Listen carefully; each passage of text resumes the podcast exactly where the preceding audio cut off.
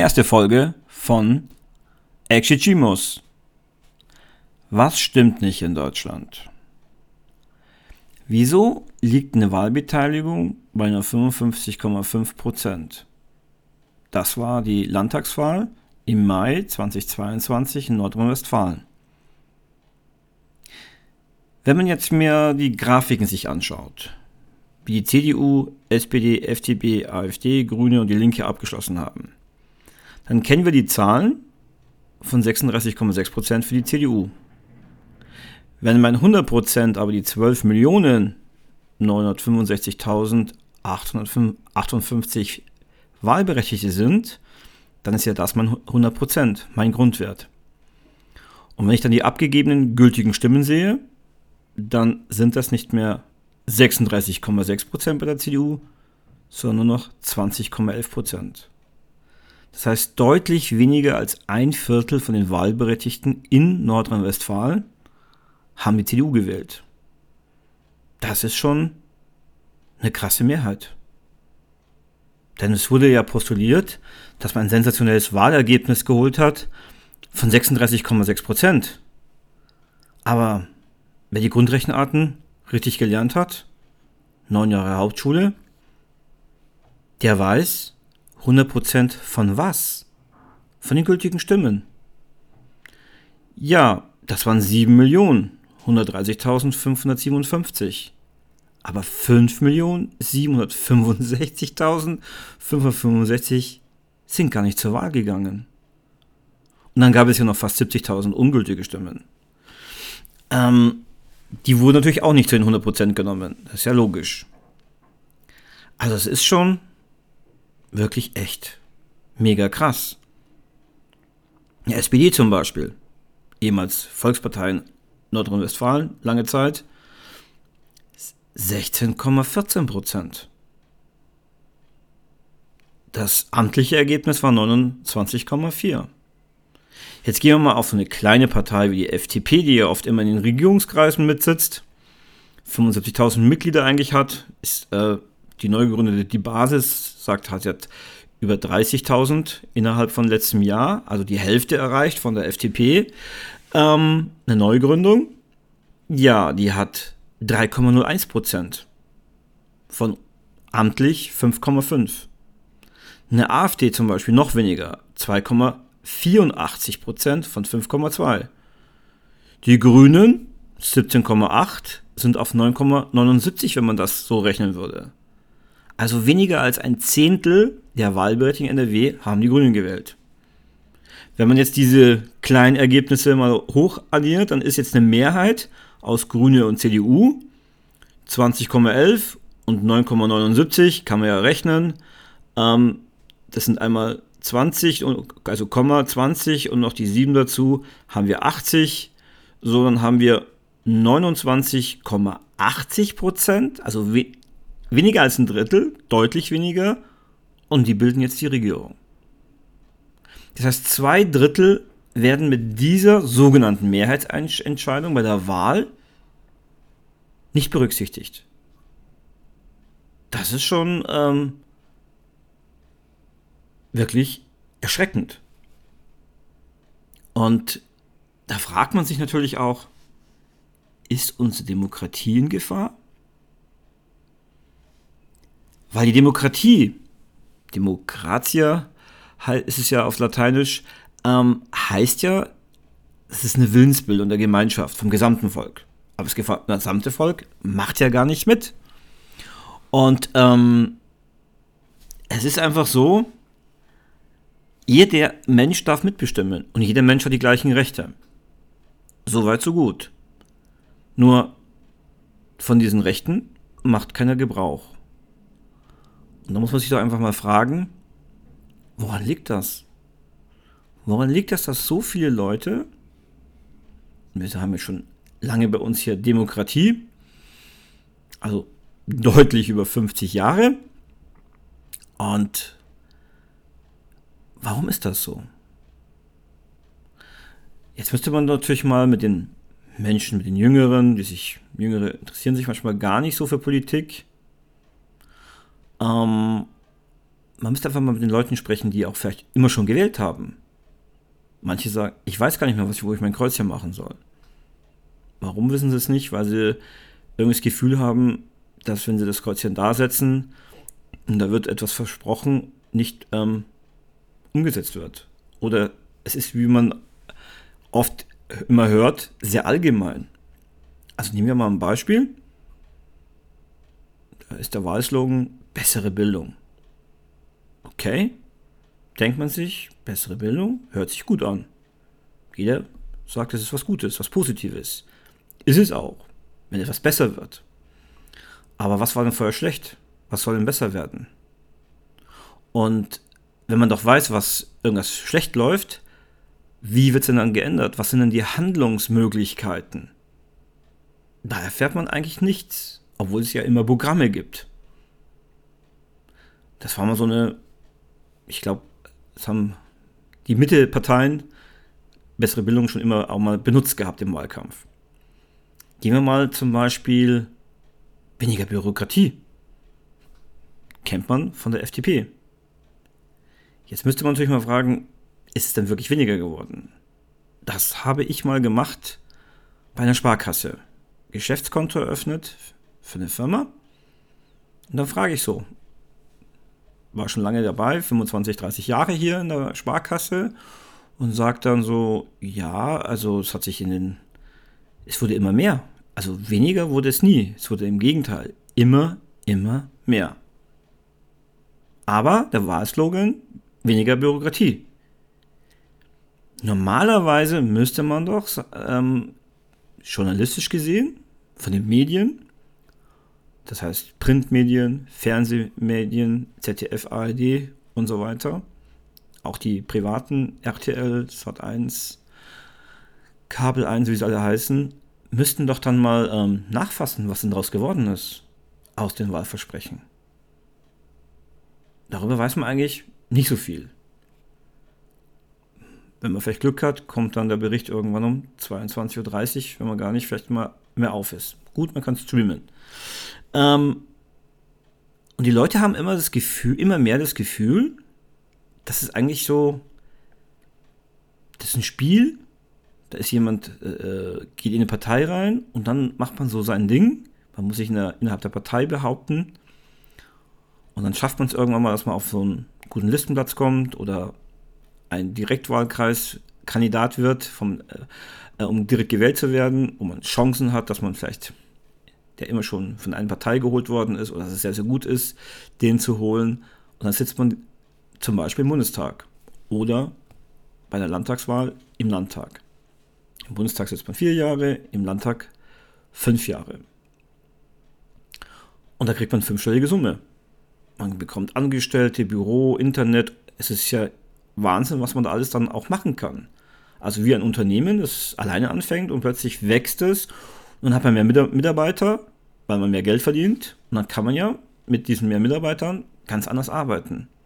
Also wenn ich alles alleine machen würde mit Instagram, Webseite, Auftritte und, dann habe ich einen 24-Stunden-Tag gefühlt.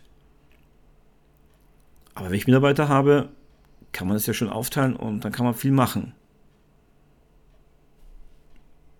Wer jetzt mal versucht, kennenzulernen, wird feststellen, das ist manchmal gar nicht. Manchmal ist es auch sehr unprofessionell. Man überlegt dauernd, wo man die Wahlplakate aufhängt und so normales Gedöns, wenn man sagen würde, was man doch eigentlich schon jedes Mal bei jeder Wahl, und es kommen ja häufiger Wahlen, Kommunalwahlen, Landtagswahlen, Bundestagswahlen, es ist ja fast immer irgendwie mit einer kleinen Pause von 1-2 Jahren quasi immer Wahl, da müssten noch die Abläufe schon alles klar sein. Oder anders, es müsste dann auch das Personal geben, die dann Grafiken erstellen können, die sich mit den Medien auskennen, so wie man das auch früher kennt. Man denke nur an die Ur-SPD, da haben auch Frauen sich aktiv beteiligt, Demos, haben das Druckerhandwerk gelernt, gedruckt, Plakate, Flyer, das, was man früher so machen konnte, um Leute zu erreichen. Aber in so einer Partei, wenn man da reingeht, dann sind natürlich welche da, die sind schon lange dabei. Und es gibt ja auch was zu gewinnen. Also mal abgesehen, dass man einen Titel bekommt, irgendwie Schriftführer wird, sowas nicht ganz so Wichtiges. Man ist dann halt vielleicht dann schon im Vorstand, weil der Schriftführer zum Vorstand gehört, dann ist man ja schon Vorstandsmitglied. Wow, cool. Chapeau, gibt ein Abzeichen. Dann kann man auch irgendwann Vorstandssprecher werden, Vorsitzender werden. Und dann darf man auch, wird man auch mal von der Presse gefragt. Wow, mega. Man ist in den Printmedien da, kleine Artikel. Und man wird immer kurz zitiert. Das ist so ein bisschen auch, man macht was für sein Selbstwertgefühl. Ne? Wenn man vorher einen Job hatte, irgendwo, Regale auffüllen und man ist dann, wäre dann jemand, dann ist es natürlich schon, man ist sichtbar, man wird wahrgenommen und das fühlt sich schon auch bestimmt cool an. Aber wir haben halt eben dann das Thema, wenn man in so eine Partei reingeht, es gibt feste Strukturen, das ist ähnlich wie in einer Hierarchie in einer Firma oder bei der Bundeswehr, da steigt man natürlich nicht so schnell nach oben. Beziehungsweise die da schon am Drücker sind und natürlich auch Verdienstmöglichkeiten haben. Ja, es ist im unteren Bereich relativ wenig. Eigentlich könnte man auch einen normalen Job finden, dann würde man das Gleiche bekommen, hätte den ganzen Drumherum, Stress nicht, sich mit Leuten da irgendwie zu gefühlt verbal zu duellieren oder sich durchzusetzen, um irgendwo hinzukommen. Aber das ist so dann die Geschichte.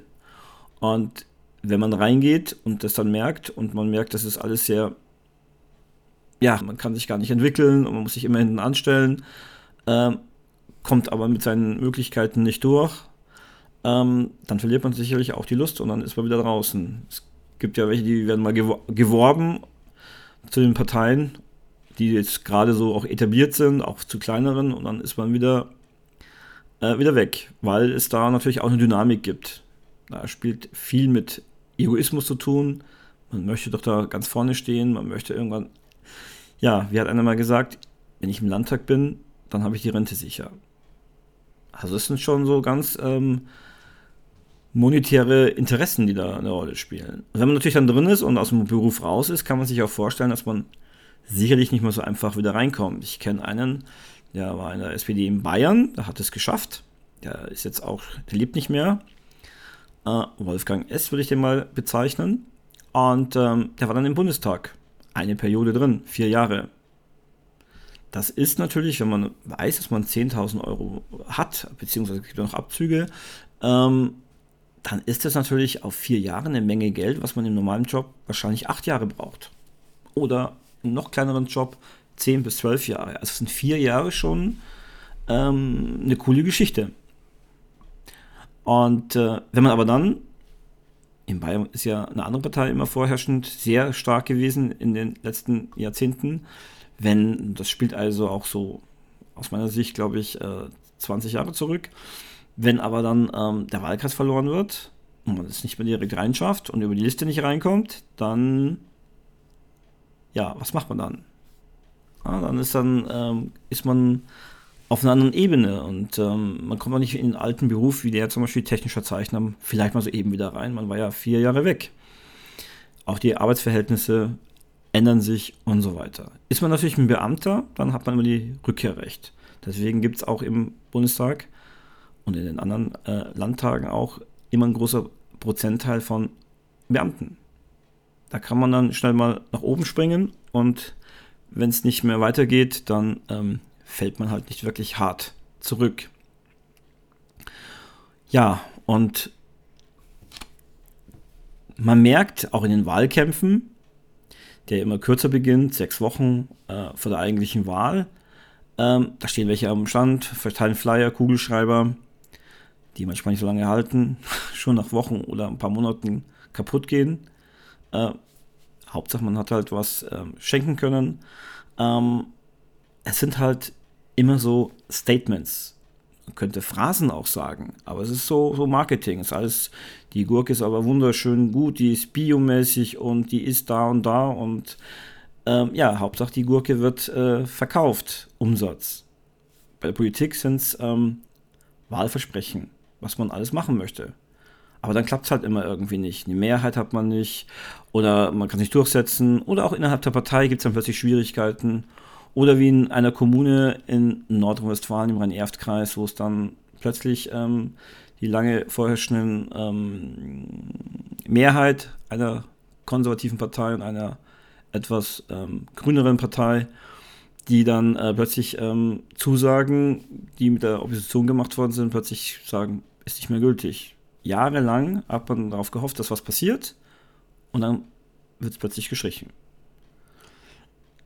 Das sorgt natürlich immer für mega Frust und man hat das Gefühl, die machen, was sie wollen und die nehmen uns gar nicht ernst. Hauptsache, sie werden gewählt und sind an ihren Positionen und dann ist ja 4 Jahre oder 5 Jahre Ruhe und dann machen die ihr Ding und man liest ein bisschen was aus der Zeitung und das war's.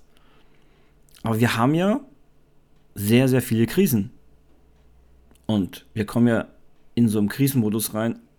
Erst haben wir die eine, dann die nächste. Also wir haben die Immobilienkrise 2008 mit Lehman Brothers Pleite und dann ging es ja auf die, war das plötzlich eine Bankenkrise und aus der Bankenkrise wurde eine Staatsschuldenkrise, weil der Staat eingegriffen hat, weil sonst die Banken, die ja mit diesem Modell erst prächtig verdient haben, plötzlich es steil bergab ging. Und wer springt dann immer rein? Der Steuerzahler. Also Müller-Lieschen, die einen kleinen Minijob hat oder einen Job hat, wo sie später keine Rente bekommt, die ist da genauso mit der Rettung dabei wie der Mehrfachmillionär oder Milliardär. Mit unterschiedlichen Steuersätzen. Und ja, und dann haben wir eben unsere Flüchtlingskrise, die natürlich auch durch Kriege natürlich verursacht wird, Fluchtbewegungen, das gab es ja schon immer schon. So ist ja auch Deutschland entstanden, durch unterschiedliche Fluchtbewegungen ist dann, haben sich Leute dann hier niedergelassen. Das ist ja eine Historie, die es schon immer gab. Aber jetzt kommen natürlich auch noch Klimakrisen, also Ernährung, Nahrungsmittelknappheit und was natürlich sehr, sehr wichtig ist, Wasserknappheit. Ja. Da gibt es ja einen Film, Too Big, A Big Too Short, der beschreibt, wie ein Arzt, der einen Fonds geleitet hatte, auf das Richtige gesetzt hat, auf fallende Kurs, dass diese Immobilienspekulation eine Blase ist und hat dann das noch mit der Deutschen Bank abgesichert und dieser Fonds hat dann richtig viel Geld gemacht und er hat dann den aufgelöst und hat gesagt, das wichtigste Thema ist, dass wo auch Kriege entstehen, wird Wasser sein. Und wenn man jetzt die letzten Jahre anguckt in Deutschland, was haben wir? Wasserknappheit. Das, was da ist, wird an Firmen nochmal sehr, sehr günstig reingegeben für 0,01 Cent. Also es ist kein richtiger Cent. Da können die abpumpen, das Wasser verkaufen. Nicht nur in ihrer Stadt, Kommune, sondern in ganz Deutschland oder weltweit. Der Grundwasserspiegel sinkt. Und wir haben das Problem, dass die Böden so verdichtet sind, dass von 100% nur 2% Wasser runterfließt. Das heißt, die Bäume, die Pflanzen bekommen weniger Wasser. Es wird auch weniger im Grundwasser gespeichert. Es fließt ab, die Nährstoffe wandern auch von dem Boden ab, der wird porös, also braucht man wieder Chemie, Dünger, da haben wir so einen komischen Kreislauf drinnen, den wir momentan nicht durchbrechen können. Und jetzt ist wieder eine Krise da, jetzt kommt die Inflation, Geldentwertung, jetzt sind die Löhne dann nachher nicht mehr so viel wert, die Preise steigen, das heißt, man hat für Löhnerhöhungen gekämpft oder hat einen besseren Job und plötzlich wird alles auch nicht mehr so richtig bezahlbar. Wenn die Gaspreise explodieren, am Jahresende die Abrechnung kommt, die Strompreise, die Abrechnung kommt, Lebensmittel sind um 10, 20, 30% schon gestiegen. Na, die Milch in der Pandemie war so bei 52,60. Jetzt ist schon die Milch der Liter 1,05 Euro. Das ist schon, wenn man rechnen kann, mehr wie 100%. Und das ist erst der Anfang. Wir merken, jeder spürt es, irgendwie gehen diese ganzen vielen Zahnrädchen, die funktionieren nicht mehr. Und wir machen das, was man immer macht. Man hat ein Feuerchen und löscht es, versucht es zu löschen. und setzt alles Mögliche rein. Aber die Ursache, warum ist der Brand entstanden, woher kommt der, was sind die Ursachen, da geht man manchmal nicht so ran. Aber von Politik erwartet man doch eigentlich auch, dass sie Lösungen, dass sie kurzfristig, mittelfristig, langfristig gucken und sagen, was kommt auf uns zu, was müssen wir machen, um das und das zu erreichen. Und da hat man immer das Gefühl, das höre ich ja von ganz vielen, da passiert zu wenig. Und dann muss man sich fragen, was kann ich, jeder Einzelne, was kann man denn tun? Denn Demokratie heißt ja eigentlich, wie es ein Förster gesagt hat, ein ehemaliger Förster, Peter Wohleben aus der Eifel, der sagt, wir sind nicht nur da, um einmal in 4 Jahren oder in 5 Jahren ein Kreuzchen zu machen. Demokratie bedeutet ja auch mehr. Wir sind eine Gemeinschaft und die Gemeinschaft muss sich dann auch gemeinschaftlich einsetzen. Wenn man dann fragt, willst du was machen, kannst du was machen, dann ist es immer so, ich gehe viel arbeiten, ich habe keine Zeit und die Sitzungen, ist ja auch so ein Thema. Bei Parteien ist es dann so, man trifft sich damit es abends nicht so spät wird, 18 Uhr, vielleicht 19 Uhr, begrenzt es manchmal auch auf 22 Uhr. Und ich kenne diese Sitzungen, da kommt manchmal gar nicht viel rum. Und wenn man dann spürt, dass auch viel wenig Wissen, Bildung dahinter steckt, also dass man Dinge erklären muss, die keiner irgendwie so richtig auf der Pfanne hat, obwohl es dann Junge und Ältere sind und denkt, die einen wollen immer noch das Gleiche machen wie früher, obwohl die Ergebnisse immer weiter in den Keller gehen, man macht einfach weiter. Andere, die schon 40 Jahre dabei sind, im Vorstand, in einer Fraktion, die geben den Stab nicht weiter. Ja, wenn ich stellvertretender Bürgermeister beispielsweise bin in einer Kommune mit über 50.000 Einwohnern, dann macht es netto 1.000 Euro aus. Jede Ausschusssitzung, wenn ich in vielen Ausschüssen bin, kriege ich dafür eine Entlohnung. Und eine Fraktion, die tagt, kriegt dann auch nochmal eine Entlohnung. Da gibt es dann noch einen Betrag und da kann man auch noch Fahrtkosten sogar angeben. Das heißt, wenn man zu Fuß gehen würde, theoretisch, wird also die Strecke, kann man noch ein paar Cent auch noch draufrechnen. Gut, das ist jetzt nicht so viel. Glaube ich 25 Euro oder sowas. Das ist auch gedeckelt auf 1 oder 2 Stunden. Das ist auch der Grund, warum, wenn man so eine Sitzung oder als man kann ja auch als normaler Mensch von einer Partei als sachkundiger Bürger einberufen werden. Wenn man dann dabei ist, merkt man plötzlich, warum ist plötzlich eine Eile? Warum will man das Thema schnell erledigen? Ja, weil man für mehr Zeit kein Geld bekommt. Also auch hier, monetäre Interessen spielen da schon eine Rolle. Dient ja auch nur als Vehikel manchmal, um irgendwie weiterzukommen. Ein Fraktionschef zum Beispiel kommt auch über die 1.000 Euro. Dann hat man ein eigenes Büro, dann kann man auch, kriegt man halt auch Mittel abzurufen für Werbung beziehungsweise um Personal einzustellen. Also da kann man wieder auch eine ganze Menge tun. Und das ist dann, darum geht es eigentlich. Da will man hinkommen. Und deswegen sind auch Menschen bereit, wirklich sich von unten bis oben 10, 20 Jahre zu warten, bis sie dann dran sind. Das ist natürlich nicht so prickelnd. Und man muss sich fragen, ist das noch alles so gefühlt zeitgemäß? Wenn wir mal eine andere Seite uns betrachten, viele sind ehrenamtlich tätig in Vereinen und gemeinnützigen Institutionen, dann, wenn man die Gesamtzahl der Arbeitsstunden nimmt, dann ist 50% der Stunden Erwerbsarbeit, Lohnarbeit, man wird dafür entlohnt, und 50% ist gemeinnützig. Das heißt, die gemeinnützig sind, sind ja eigentlich, wenn man das jetzt mal so salopp sagen wird, bescheuert, die gehen freiwillig, helfen der Allgemeinheit, wo jemand auch arbeiten geht Und wenn derjenige, der arbeitet, nicht gemeinnützig tätig ist, dann profitiert er davon, obwohl derjenige dafür quasi nichts bekommt.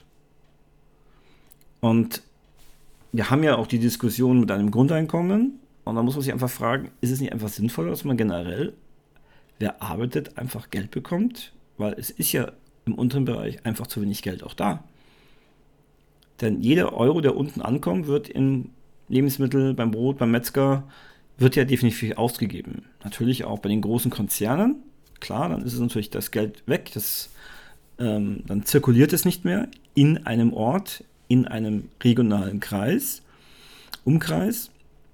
Aber das brauchte die Wirtschaft. Das Geld, einen 50-Euro-Schein, den ich vielleicht komplett ausgeben würde beim Bäcker, der wiederum bezahlt seinen anderen Lieferanten, der wieder tralala, und das wird alles hier in einem Ort, in Köln, in Langenfeld, in wo auch immer stattfinden. Dann ist ja diese Häufigkeit, wo dieser Schein wechselt, passiert eine ganze Menge. Und wir müssen einfach versuchen, genau hinzugucken und zu überlegen, an was müssen wir verändern. Und man müsste sich mal vorstellen, wie könnte man Politik neu erfinden? Wenn wir einfach mal sagen würde, wie auf dem Reißbrett, was machen wir jetzt einfach komplett anders? Wir wissen, wie es aktuell läuft, was stört mich, was muss geändert werden? Und dann hätte man schon einen guten Ansatz. Und der andere Ansatz ist, wenn man eine Partei gründen würde, dann müsste man es ja auch versuchen, anders zu machen. Also was mir immer fehlt, ist, dass man das Wort bessere Bildung, finde ich einfach schlichtweg doof.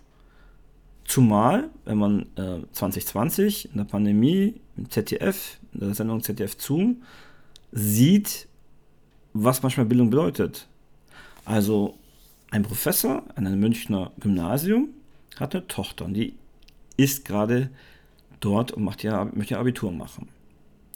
Und für diese Doku hat er sich mal von der Schule vor 30 Jahren die Lehrpläne gegeben, also die Stundenpläne. Und dann hat er festgestellt, dass die zu seiner Tochter komplett gleich sind, mit einer einzigen Ausnahme. Donnerstag, die letzten beiden Stunden, hatte er Musik und Sport und seine Tochter hat jetzt die berühmten MINT-Fächer. Ja, MINT heißt wie Physik, Biologie, Chemie, sowas in der Richtung. Wissenschaftliche, naturwissenschaftliche Fächer. Das war die einzige Änderung von 30 Jahren auf diesem Gymnasium. Krass, oder? Und dann denkt man, ja, man hört doch im Fernsehen, in den Nachrichten, die Kultusminister der Länder treffen sich, beraten. Und was beraten die denn da eigentlich? Wenn doch an einem ganz einfachen Beispiel der Stundenpläne sich quasi nichts verändert. Also von Montag bis Freitag, am Donnerstag 2 Stunden von Sport und Musik auf MINT-Fächer. Das ist ja wirklich der Burner. Und dafür haben wir wiederum, wenn man jetzt mal monetär denkt, der Steuerzahler bezahlt diese Leute, die auch alle Abitur und Studium haben, natürlich, ist ja heute so der Regelfall, nicht die Ausnahme, dafür wird dann Geld ausgegeben. Also da könnte man auch ein Kaffeekränzchen machen, ein bisschen allgemein über das Wetter sprechen und dann sich wieder auseinandergehen. Das wäre so gefühlt das Gleiche, nur dass man dafür ein relativ gutes Geld bekommt. Und so kann es ja eigentlich nicht mehr sein. Also wir müssten eigentlich auch Politik machen, indem man Themenfelder adressiert, im Gesundheitsbereich, Krankenhaus, Unterbesetzung, kriegen kaum Personal, versuchen dann aus dem Ausland mit Sprachförderung, aber die sollen dann live eingesetzt werden, wo eh schon alle knapp sind und Krankmeldungen vorliegen, also die arbeiten am Limit. Denn ohne diese medizinisch-fachlichen Angestellten geht es ja im Krankenhaus nicht weiter. Wenn man in der Ambulanz ist und da ist was mit Orthopädie oder Rheumatologie, dann warten die Ärzte, dass sie Patienten bekommen. Aber wenn da unten schon der Flaschenhals so eng ist und Stress pur ist, dann kann man sich vorstellen, funktioniert es ja nicht, das System. Und da wäre es eigentlich nochmal interessant, dass man sagt, okay, da ist ein Problem, hohe Krankmeldungen, weil wahrscheinlich Überlastung ist, Klima auch, durch die Drucksituation wird auch das Klima schlechter, vielleicht sind auch die Vorgesetzten, machen auch unsinnige Maßnahmen.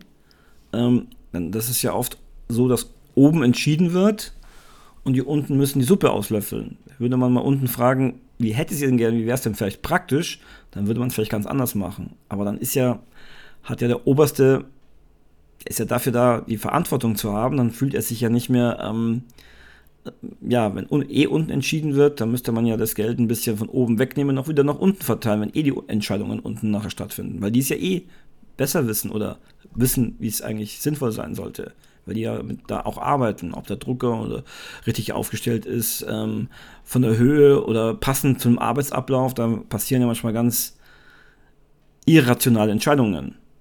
Und dann müssen die aber damit leben und verbrauchen mehr Zeit, weil die nicht effektiv richtig aufgestellt worden sind oder sogar nicht rückenschonend sind, sondern den Rücken mehr belasten. Ne? Der Drucker, Faxgerät, Kopiere ist zu tief, ich muss mich immer bücken. Ja, das ist natürlich mit über 50 wird der Rücken da mehr malträtiert und das führt auch dann unter Umständen zu mehr Verschleiß und Ausfälle.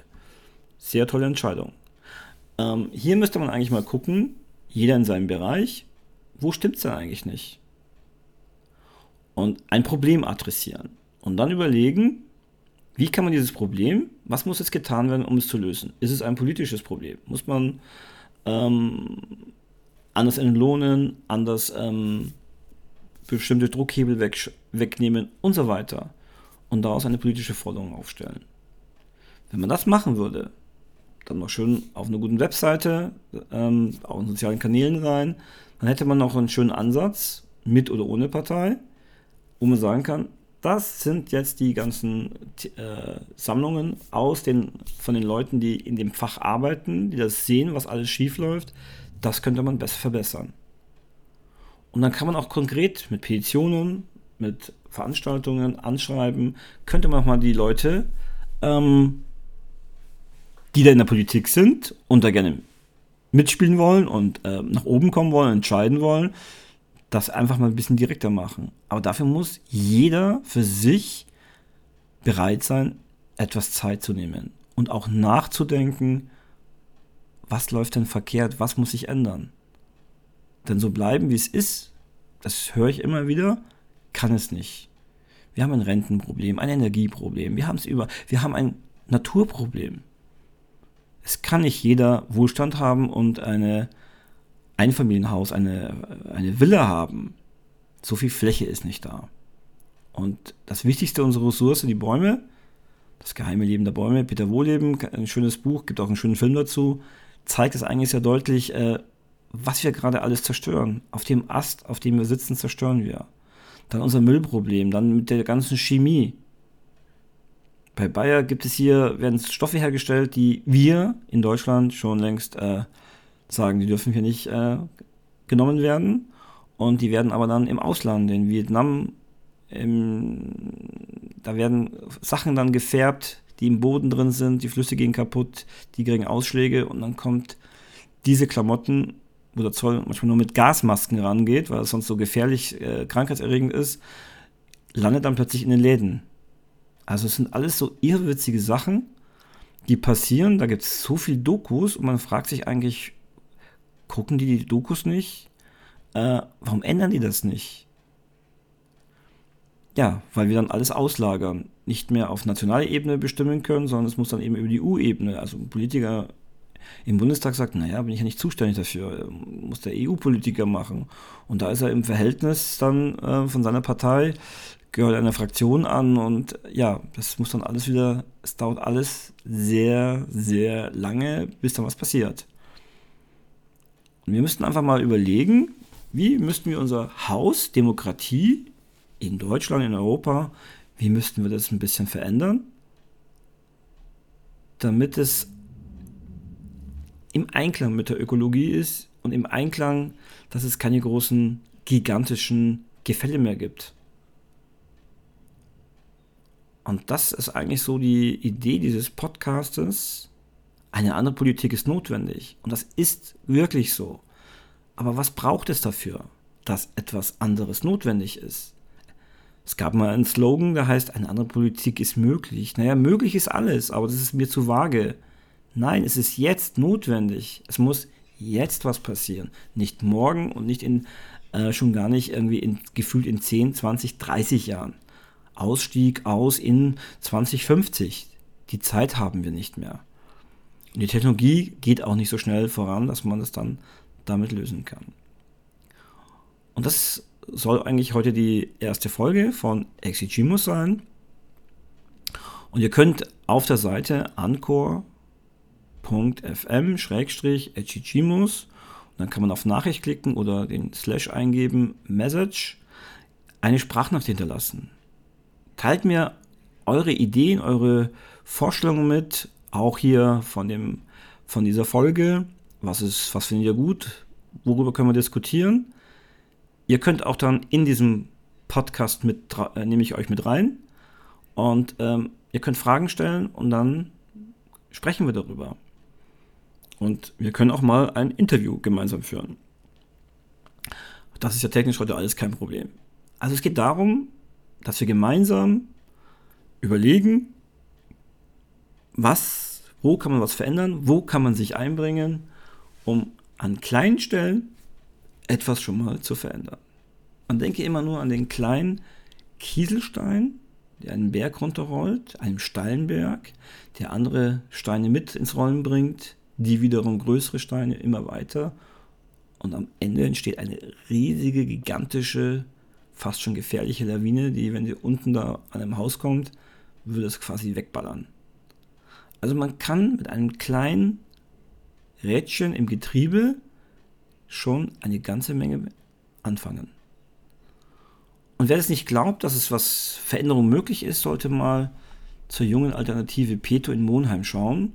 Da hat ein Abiturient angefangen, eine Partei zu gründen, ist eingezogen mit 6,1%, dann sogar fast verdoppelt auf 14%. Die meisten schaffen das nicht, die Neugründungen, die sind bei 5,6%, selten bei über 6%, und dann gibt es am meisten Knies und dann lösen sie sich fast schon wieder auf. Geht natürlich wieder immer um Posten. Und die Partei hat es aber dann weiter geschafft. Und nach 16 über 20%. Die großen CDU und SPD wurden gefühlt marginalisiert. Und der ist jetzt zum, ich glaube, dritten Mal wiedergewählt worden. Aus einer Stadt mit Schulden von, ich glaube, 30 Millionen, die dann auch bei der Jugend immer sparen wollten, seltsamerweise. Es saßen ja auch nur ältere Politiker drin. Da ist natürlich die Jugend nicht so vertreten. Die haben dann jetzt mittlerweile 300 Millionen, die haben die Gewerbesteuer runtergesetzt, 52%. Es gibt für sehr eine familienfreundliche Stadt viele Spielplätze, die in Top-Zustand sind. Verkehrsberuhigte Straßen, Kreisel, da gibt es manche, die sich darüber aufregen, und viele Blitzer. Aber es gibt jetzt einen Monheim-Pass, da kann man umsonst in der Stadt fahren mit den Verkehrsmitteln. Und es gibt sogar einen automatischen Bus für ältere Menschen. Manche sagen, der behindert immer alles. Die können durch die Altstadt fahren und ihre Einkäufe erledigen, und das ist kostenlos. Also für Rentner, für Leute, die arbeitslos sind, sozial Schwache, aber auch für die, die ein bisschen normales Geld verdienen. Auch für die ist es dann schon mal eine Entlastung. Man kann das Auto stehen lassen. Und man kann bis nach Langenfeld fahren, weil da gibt es nämlich auch einen großen Busbahnhof und einen S-Bahn-Anschluss. Bis dahin kann man auch fahren. Also man könnte mit dem Fahrrad bis nach Langenfeld fahren. Das sind so, ich glaube, 4 Kilometer, je nachdem, wo man dann startet. Und könnte dann mit dem Bus dann noch in Langenfeld irgendwas essen, und dann fährt man dann mit dem Bus wieder zurück. Also solche Sachen sind möglich. Baut komplett vieles jetzt um. Also da fließt richtig Geld. Man kann richtig gestalten. Er macht das aus meiner Sicht sehr, sehr gut. Wenn man ihn sieht, unparteinös, ja, er hätte auch vielleicht bei der CDU sein können oder ein FDPler sein können. Aber er hat die junge Partei, und die hat sich entwickelt. Und das ist echt toll. Auch die Satzung habe ich mal reingeguckt. Also 1 Euro, glaube ich, Mitgliedsbeitrag ist drin. Die muss man aber gar nicht zahlen. Also das ist, es ist freiwillig. Und deswegen sind noch 500 Leute in dieser jungen Partei drin. Große, alte Parteien, ich kenne es aus meinem Erft-Kreis, die hatten auch über 500. Ja, das sind aber sehr viele Alte drin. Und wenn man die Sitzungen sieht, hat man das Gefühl, das ist eine Kleinstpartei. Die ist gerade gegründet worden, das ist ein 10 Hansel, 10 Menschen drinnen, 10, 20. Und ja, also auch die Sitzungen sind auch ein bisschen sehr, sehr, aus meiner Sicht sehr speziell. Ja? Und da wird wirklich was bewegt. Es wird lösungsorientiert gearbeitet, dynamisch. Das ist richtig, es macht richtig Spaß. Also es gibt die Möglichkeit, etwas zu verändern. Und das sollte man eigentlich jetzt mit dieser ersten Folge sich einfach festhalten. Es geht, oder der Bayer sagt, ein bisschen was geht euer, es geht immer was. Also man sollte immer positiv Ja sagen. Ja, es geht was. Und ja, ich mache mit und ich beteilige mich. Und es macht auch Spaß. Denn wenn andere auch Spaß haben, hat man nettes Netzwerk neu kennengelernt. Und das kann ja auch im Alltag gut sein, wo man dann einen guten Arzt hat, einen guten Rechtsanwalt kennenlernt, wenn man gerade ein Problem hat und so weiter und so fort. Oder einen guten Handwerker, der einem mal hilft und man kann dem helfen oder günstig sich gegenseitig. Also das sind ja Sachen, die dieses Miteinander, das ist ja sehr, sehr wichtig und das brauchen wir. Wir sind ja ein gemeinorientiertes Wesen. Alleine können wir nichts. Und das ist auch beim Baum so. Der Baum sagt, ich bin ja kein Wald. Und nur wenn ich ein Wald bin, dann können wir uns unterstützen. Mit Nahrung und im Wachstum. Die Älteren bleiben ein bisschen zurück, dass die Jüngeren nachwachsen können. Also es geht halt nur, wenn man so alt werden will, wie bei den Bäumen, ein alter Wald, der gesund und intakt ist, da werden die Bäume sehr, sehr alt. In Schweden gibt es eine Fichte. Fichte, ja, braucht besondere Bedingungen, ist bei uns nicht so wirklich sinnvoll, haben wir aber noch. Da wurde fast 10.000 Jahre alt. 10.000. Aber meistens sind Bäume das 5-fache von unserem Leben. Da geht auch alles ein bisschen langsamer, aber es funktioniert wunderbar. Und wenn man sich so dann mal wieder rausholt aus unserem Alltag, was alles nicht geht oder hektisch ist, einfach mal zurücknehmen, reinhorchen in sich selber und dann kann man auch für sich was sehr Sinnvolles tun, Sinn stiften und nette Kontakte bekommen. Und vielleicht ist es jetzt hier auch die Möglichkeit, dass wir uns connecten und austauschen und kreative Ideen entwickeln, das auch irgendwie sichtbar natürlich machen, das ist wichtig und einsteigen, auch was in neue Dinge zu lernen, um so wie die kleine Greta angefangen hat, wirklich etwas anzustoßen, damit Bewegung reinkommt. Es braucht Bewegung. Und wenn wir nichts machen, dann machen andere was mit uns und das ist nicht so wirklich sinnvoll, dass es so läuft, wie es aktuell läuft, wie in NRW, dass da eine 18%-Partei sich zum Regierungssieger erklären lässt und Ministerpräsident wird. Das ist doch eigentlich 18% von 100%, die wählen können von Wahlberechtigten, das ist doch eigentlich ein Witz. Aber es hat diese Parteien alle zusammen, mehr oder weniger, tragen ja die Verantwortung dafür, dass es so gekommen ist. Weil sie so sind, wie sie sind, ist das Ergebnis so. Und das können wir doch nicht stehen lassen. Und deswegen, jetzt mache ich mal wirklich einen Punkt, hoffe ich sehr auf eure Mithilfe, eures Engagement, eure Ideen und schickt mir Sprachnachrichten oder geht auf die Webseite exigimus.de, schreibt an exigimus@gmail.com, was euch einfällt. Was können wir machen? Vielleicht können wir auch mal so kleine regionale Gruppen machen, so wie Selbsthilfegruppen, wo man sich regelmäßig trifft, austauscht.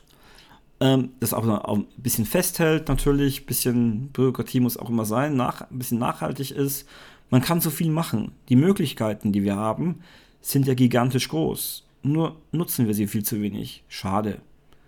Aber das können wir ändern. Bist du dabei? Ich freue mich. Ich auf jeden Fall brenne dafür und würde mich freuen, demnächst von dir zu hören.